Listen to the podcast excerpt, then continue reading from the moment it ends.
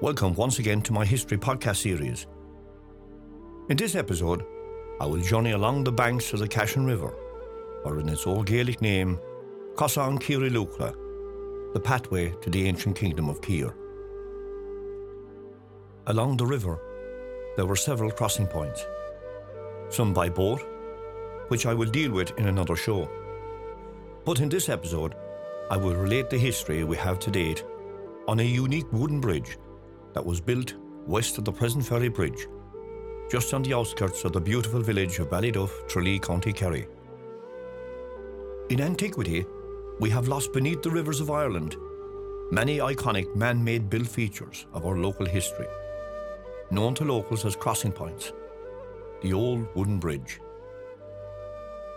It is only with drainage of the rivers and arteries that the huge beams and planks, bearing markings of bygone craftsmen, are found. The craftsmanship of our bygone builders, who constructed these ancient wooden bridges way back in antiquity, is evident. The design can be traced back to the time of the Roman Empire. Their influence here in Ireland is felt along the riverbanks, where once wooden bridges were constructed way back in antiquity during the medieval period.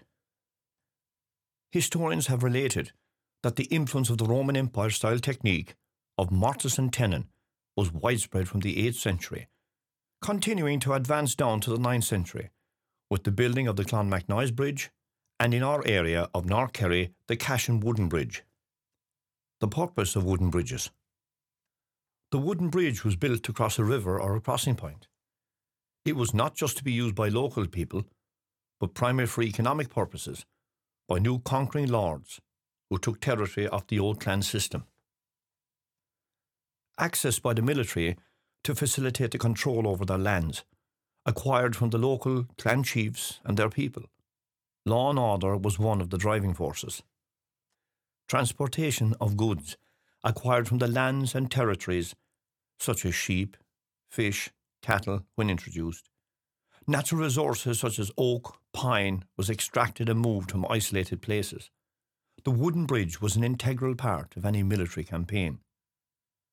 To build a large wooden bridge, which spanned several hundred metres, needed manpower and logistics with military style planning. A site workshop would have been constructed along the banks of the rivers. There, the craftsman and his team would shape the mortises and tenons and the long beams that would be placed and anchored to the bed of the river with oak pegs. Campsites would have been erected along the banks to facilitate the workers and their families. Food was prepared daily and ready for the always hungry builders and carpenters. Indeed, coupled with the military, it was a full scale operation to construct such structures deep within the wooded landscape of ancient Erin. It should be noted that to lay the massive oak beams on the riverbed, like the Cashen, this was obtained when the tides were fully out like a spring tide. Upstream, several dams were also put into position to hold the river back. When the upper sections and rails were completed, water was slowly released from upriver. The remains of the building process took place on the deck of the bridge.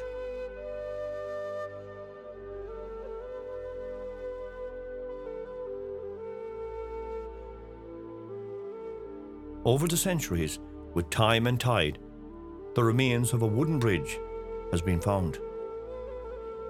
My late father, Sean Houlihan, told me many years ago that when he was working on the Cashen drainage scheme during the 1950s, large oak timbers were found from an old wooden bridge when they were draining the base of the river with old dragline machines.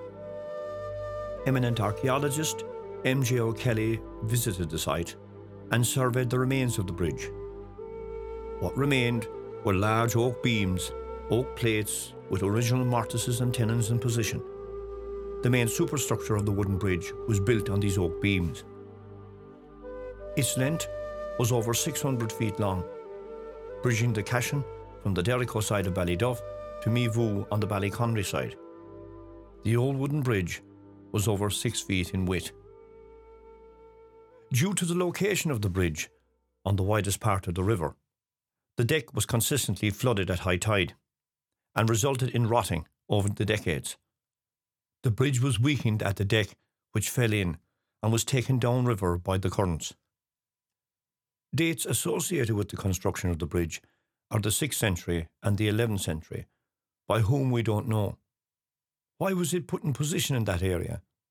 Was it used for mooring boats upriver to the inland waterways, associated with the Lords of Kerry and Lixnaw, who had canal and infrastructure? When did the bridge cease to be completely used after falling in? Was it repatched until other bridges were built in the area? We shall never know. Other fording points along the river was at Isle, at Rahuna on the Ballybunion side. During the 1700s, from these two crossing points, an oak boat was used as a ferry to ferry people across the river. It is related in local history that the liberator Daniel O'Connell used this road while visiting his relations at Canocanore. During the 1800s, a ferry was operated by the local landlords. As tenders were offered for the operation of the ferry to local people.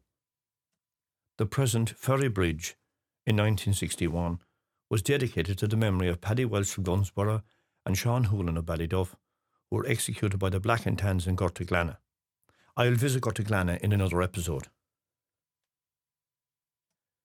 The old oak timbers from its deck are gone now, with the flowing stream over the decades. The wooden handrails no more will be gripped. The riverbed gives us its hidden riches from time to time.